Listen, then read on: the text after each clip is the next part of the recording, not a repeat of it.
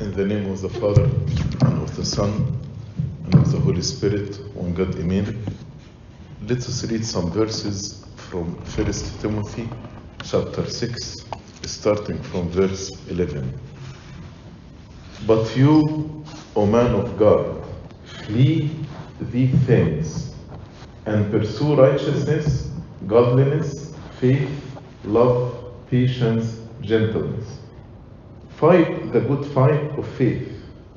Lay hold on eternal life, to which you were also called and have confessed the good confession in the presence of many witnesses.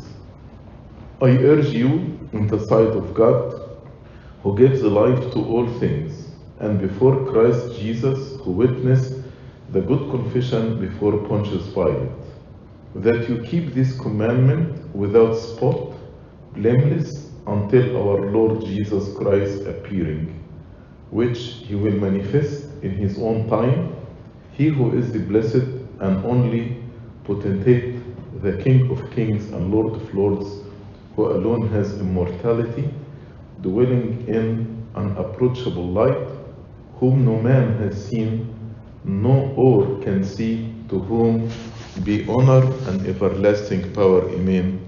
Grace of God the Father be with all of us. Amen. In this passage, St. Paul addressed Timothy as a bishop and as a servant of God also, and he called him man of God.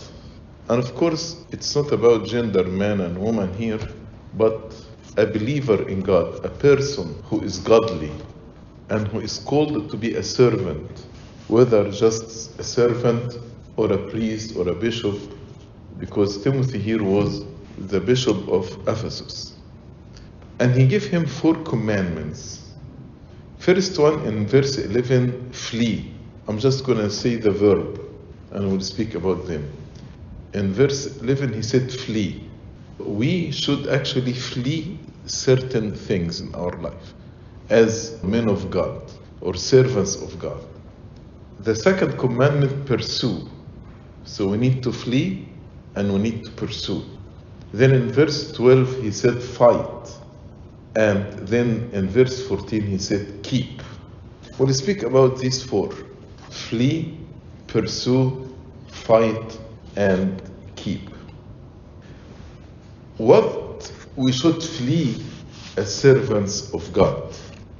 He said, flee these things. What are these things?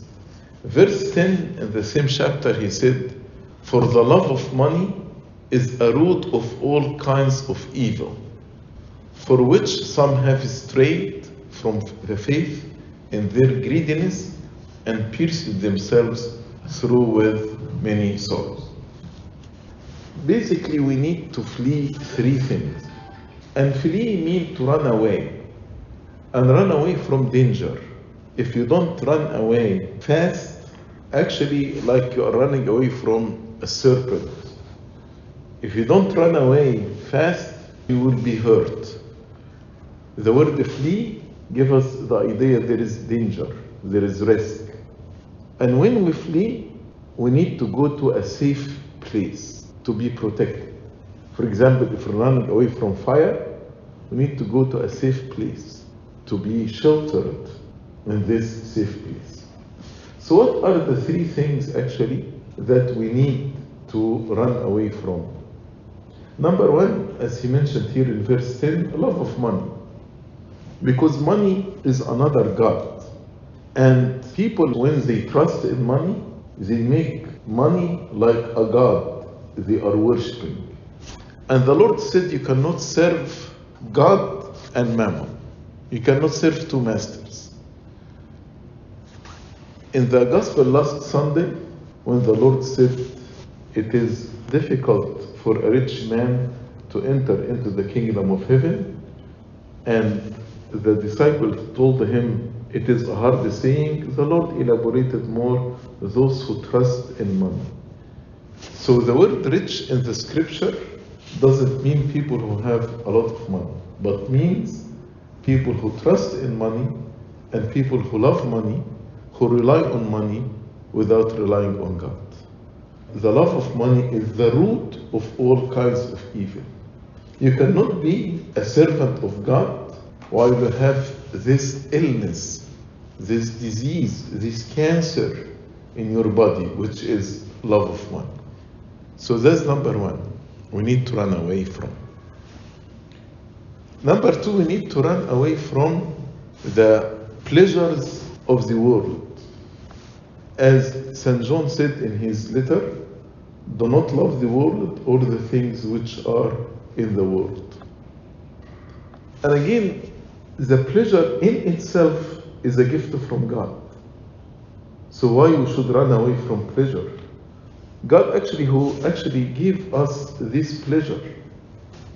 Pleasure should be just a tool, a mean. But when the pleasure turns to be a goal, then it can destroy the person.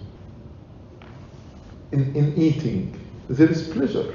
When we eat, there is pleasure. And if there is no pleasure, we wouldn't eat.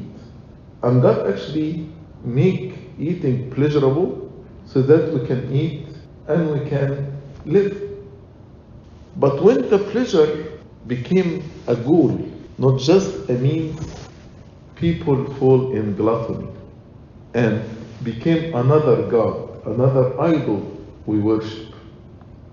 Many people, because of pleasure, they fall in sexual immorality, in gluttony, in many, many sins that can destroy their life.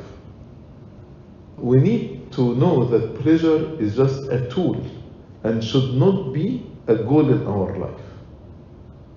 That's why the church reminds us in every divine liturgy do not love the world or the things which are in the world. Meaning, do not love the pleasures of the world. Do not make them your goal.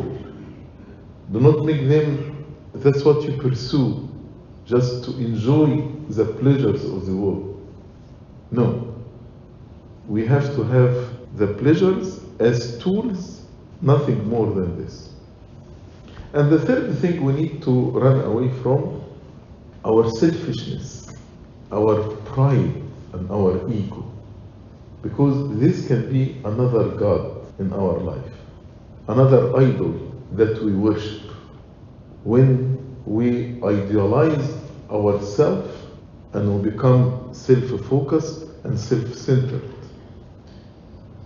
That's why the people who are prideful and arrogant did not repent by the ministry of our Lord Jesus Christ, like the priests, the high priests, the scribes, and the Pharisees. We saw many adulterous people repented, many tax collectors and greedy people repented, a thief repented on the cross. But for the Pharisees, scribes, priests, because they were prideful, they were trusting in their righteousness. They were self righteous. That's why they could not actually repent. So we need to run away from these three things from love of money, love of pleasure, and love of our ego and pride.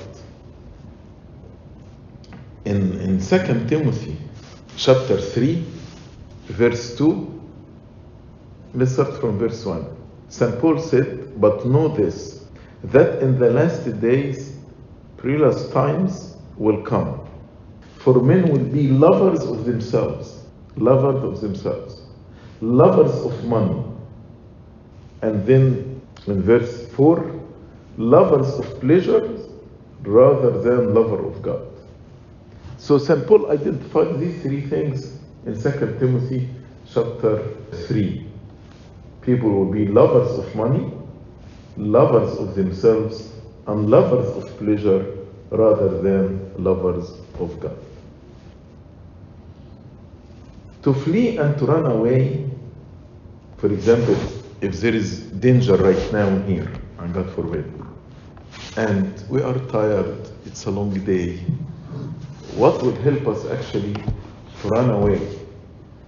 Our body excrete a hormone called adrenaline. This hormone actually will give you energy. So even if you are tired, you can stand and run away to escape from this danger. So when I want to run away from love of money, love of pleasure, love of self, what is our spiritual adrenaline? It is the name of the Lord Jesus Christ. Call on the name of the Lord Jesus Christ. My Lord Jesus Christ, help me. My Lord Jesus Christ, save me. When you call on the name of the Lord Jesus Christ, this will give you the spiritual energy to be able to say no to the love of money, to be able to say no to the love of pleasure, to be able to say no to love of self. That's why in the scripture we read, the name of God is a strong refuge. To it, the righteous will run away and is safe. So when we run away to this shelter, the name of the Lord, and I pray, ask God to be with me and to give me this energy, I will be safe. That's why the Lord told us, watch and pray lest you fall into temptation.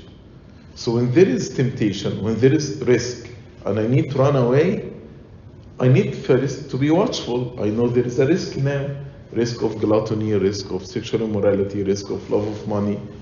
And I need to pray because prayer is like the, the spiritual adrenaline that will help me to flee from these things into a safe place, which is the name of the Lord.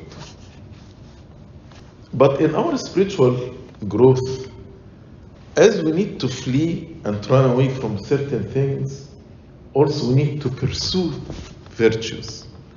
It's not enough to flee, but you need to pursue. That's why after he told him, flee these things, he told him, pursue. And he told him to pursue six things righteousness, in verse 11, righteousness, godliness, faith, love, patience, and gentleness. And each one of us should pursue these six things. What are these six things? Righteousness. What's righteousness? Righteousness to be able to do what is right. But there is two type of righteousness. The righteousness of Christ that's granted to us and the self-righteousness when I think I am doing what is right. But this self-righteousness make the person prideful. And at the end, you cannot be righteous before God. All self-righteousness is falsehood. The true righteousness when it comes from God. Self-righteousness can be hypocrisy. In front of you, I appear as a charitable, hospitable person. But from within, I'm a different person. That's why the Lord said to the scribe and Pharisees, You are like tombs. From outside, beautiful. But from inside, there is uncleanness. That's why in these six virtues, there is one external and one internal.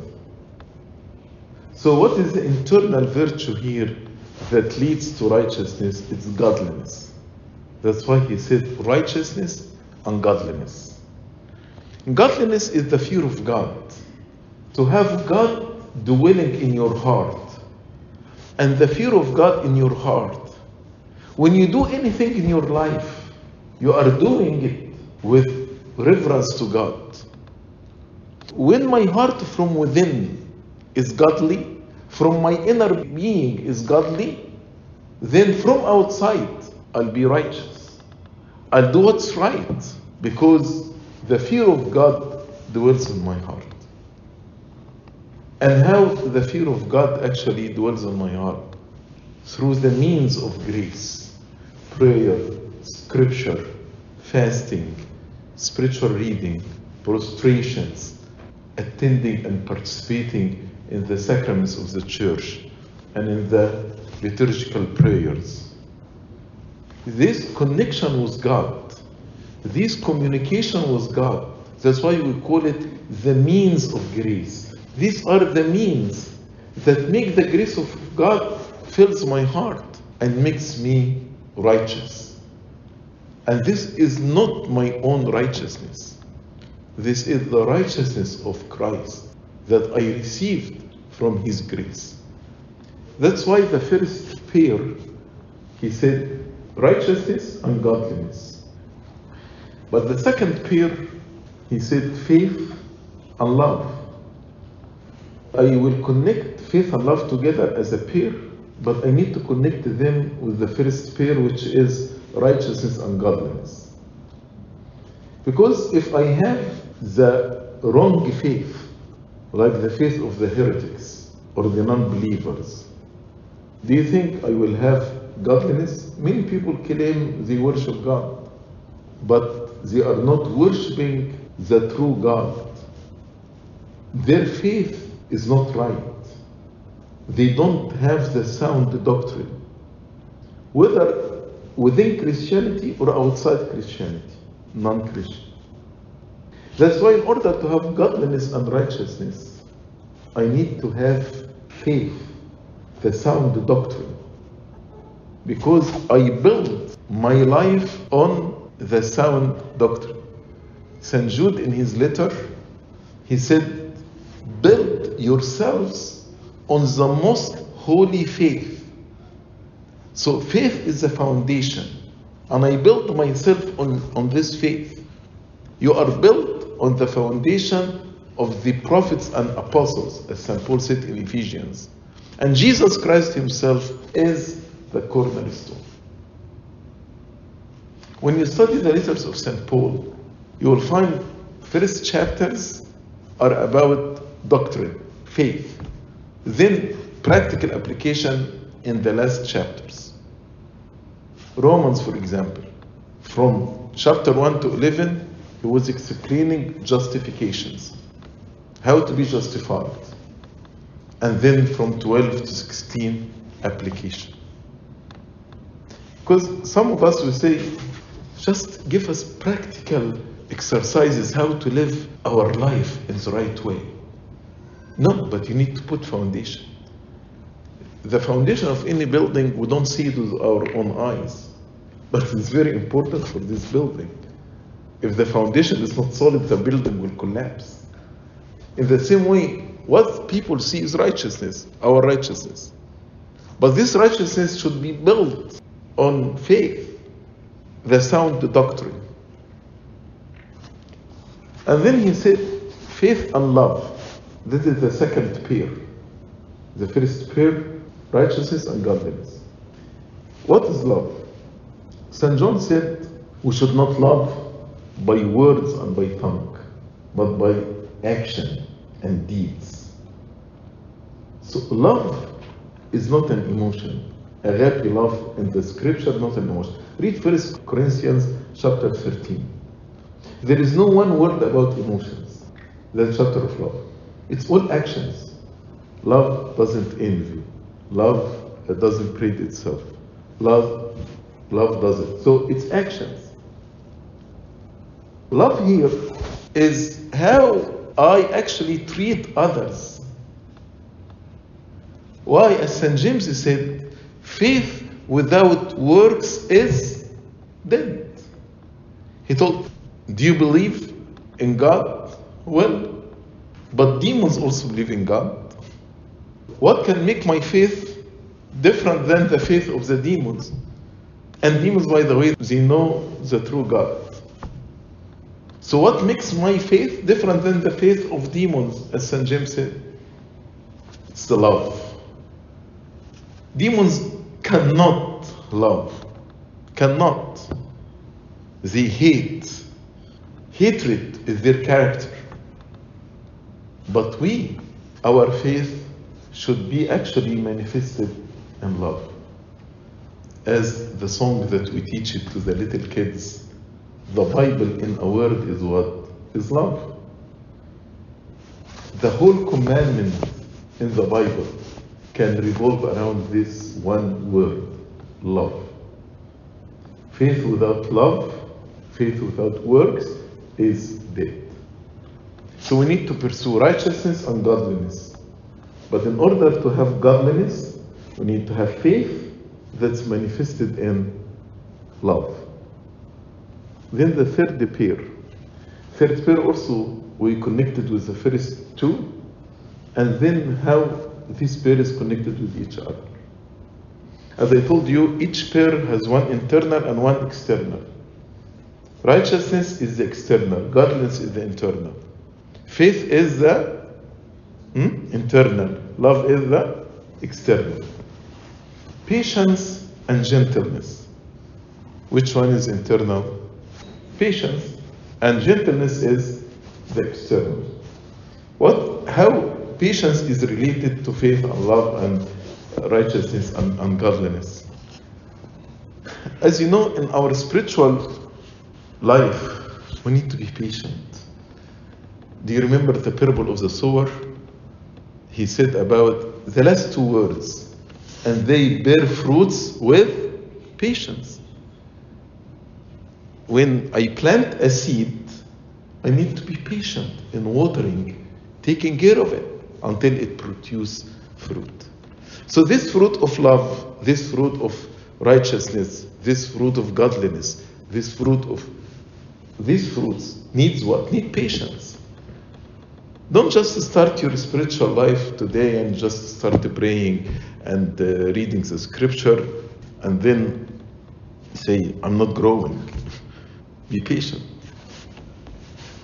Bishop Sarabamon, the abbot of Amba Bishoy Monastery in Egypt, may the Lord bless his soul.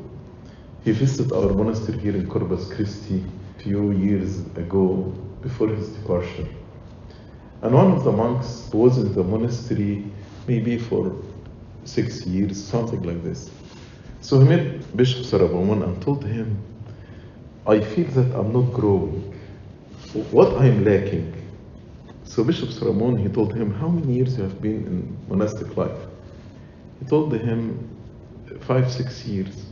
So Ambassador started to laugh and told him, come and ask me this question after 30 years in the monastic life.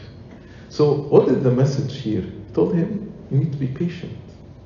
They will bear fruits with patience. We need to be patient. When we are patient, then what is the external virtue of patience? Gentleness. If I'm not patient with my spouse, I'll be angry. I will yell and scream at my spouse because I'm not patient. If I'm not patient to myself, I'll be angry at myself. But when we are patient and we give excuses to others, then actually we'll be gentle with one another. If we are not gentle, because we are lacking patience. As servants of God, you are helping your, your class, if you are Sunday school servant, how to grow, but you need to be patient with them. Otherwise, you will rebuke them harshly, and you will not be gentle with them, and you will lose them. But if you are patient, you understand their struggle, then you will be gentle with them. And this actually will help in better communication between you and your class and how to help them to grow in, in their spiritual life. So now if you understand these six virtues, it, it will be easy to memorize them without even looking at the scripture. It is what we need to pursue righteousness and godliness, faith and love, patience and gentleness. If we understand, then we don't need to memorize. And, and St. Paul was not mentioning just any virtues right and left. No, he knows what he is speaking about. We need to be righteous, that comes from godliness, and loving people that comes from faith, and gentle that comes from patience. The third verb, I told you, he told him four verbs, four actions. Number one, flee.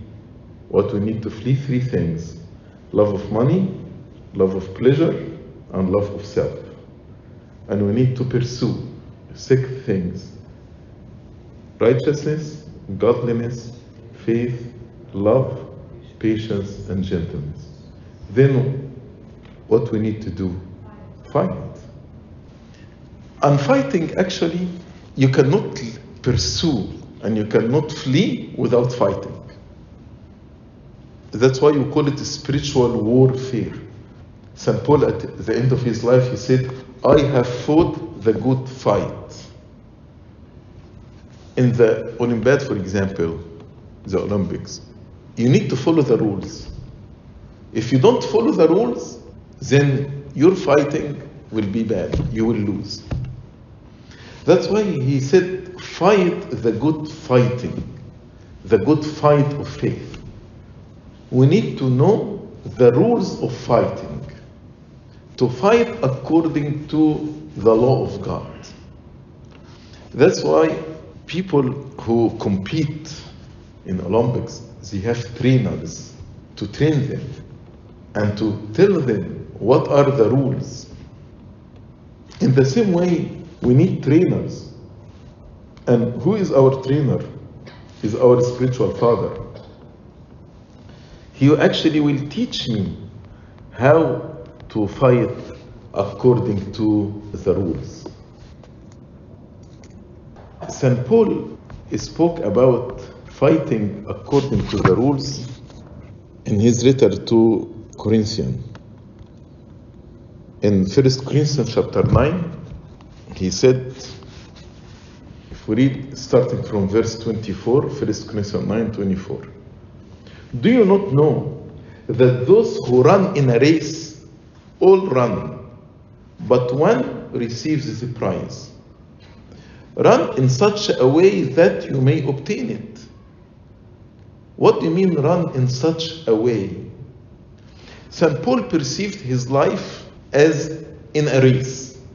Even at the end of his life, he said, I have fought the good fight, I have finished the race. That's rule number one. You need actually to know that you are in a race. Can you imagine if a person running in a race and said, you know what, I will take break five minutes and continue the race? Is he gonna win? No. Rule number one in fighting the good fight, you are in a race. That's why he said, run in such a way that you may obtain it. Rule number two, verse 25. And everyone who competes for the prize is temperate in all things. Temperate means have high self control. That's what temperate is. You, you should be able to say to yourself no, to control yourself. When Satan tempts you, you need to be able to say no. When your body tempts you, no, I'm not to wake up early to pray. No, I'm not to wake up early to go to the church. No, I'm not to fast. It's enough just to fast the last two weeks. No, I'm not, etc., etc. You need to have self control. It's one of actually of the fruit of the Holy Spirit. People who actually compete, they are very, very serious in their training and their exercises. Otherwise, they will lose. We need actually to be temperate in all things. People who compete for the Olympics, for example, now they do it to obtain a perishable crown, but we for an imperishable crown. With self control, and I know that I am in a race, that's how to fight the good fight. That's why he said, Therefore I run thus, not with uncertainty. Thus I fight not as one who beats the air. Beats the air, he will lose. He is, he's not doing what, he, what doing. Like a, a student just reading anything, studying anything, not studying according to the rules. He's wasting his time in studying, but he's not studying what he should study. So he will lose at the end. He will fail. He will not pass. And to summarize the idea of being in a race and to be temperate, he said it in verse 27 I discipline my body and bring it into subjection, lest when I have preached to others, I myself should become disqualified. So if St. Paul is concerned lest he becomes disqualified, how much more we should be concerned? And the solution here is self discipline, self control. Many people they ask the question why the Coptic Church has so many fasts. Because fasting actually is the tool of self control. When I say no, I'm not going to eat this food, or I'm not going to eat right now, I, I have to abstain until 2, 3, 4 p.m. Here you are disciplining your body. We need it. If we fast or we don't fast, it doesn't matter with God. God will not lose or win anything if we fast or not. But who will benefit and who will lose? It's us. When I fast, actually, this will help me to discipline my body and bring it into subjection. So when my body actually desires a sin, because I told my body, no, you are not going to eat right now, I have control over my body. So if my body actually desires a sin, I can say to my body, no, through the grace of God. I, I gained this power of self control and self discipline. That is the good fight that St. Paul said to Timothy fight the good fight. And the beauty of the good fight, many of us, when we ask ourselves, Am I going to heaven? Huh, well, I'm not sure. You know, I, I'm not sure because I'm not fighting the good fight. If you ask a student, are you going to pass the exam or you are going to go to this university or this college? If he is studying well, you're like, yes, through the grace of God, I will. But if not fighting the good fight, uh, I don't know. I don't know. That's why after St. Paul said, fight the good fight, he said, lay hold on eternal life. So when we are fighting the good fight and we are temperate in all things, as if we are laying hold on eternal life. Because God will not forget, as He told us, a, a cup of cold water, you give it to somebody in need, God will not forget. Yes, we are not saved by our good fight, but our good fight is indication that I am receiving the grace of God in my life and lay hold on eternal life to which you were also called. God actually called you. God won't invited you to the eternal life. He wants to give you eternal life as a gift. But in order to receive this gift, this free gift, you need to fight the good fight. Lay hold on eternal life, to which you were also called and have confessed the good confession on the day of baptism. You remember we renounce Satan and then we look to the east and we say, I confess you, O my Lord, Jesus Christ with the Father and the Holy Spirit. That's the good confession. Means I accepted the Lord to be my God and I committed myself to worship Him in righteousness and godliness all the days of my life and have confessed the good confession in the presence of many witnesses. Usually in, in baptism, there are people attending, like the godparents. These people are witness that I confess, I renounce Satan, and I confess the good confession. I accepted the Lord Jesus Christ to be my Lord, my God, my Savior, my King. Then the last commandment, we spoke about flee, pursue, and fight the good fight. And fighting the good fight, to say two things here. Number one, you are in a race. Number two, be temperate, self control. Then he told him, I urge you in the sight of God. Now it is very serious. Who gives life to all things. And before gives life to all things to give us hope that God will grant you eternal life. And before Jesus Christ, who witnessed the good confession before Pontius Pilate, that you keep, that's the last order here, last instruction.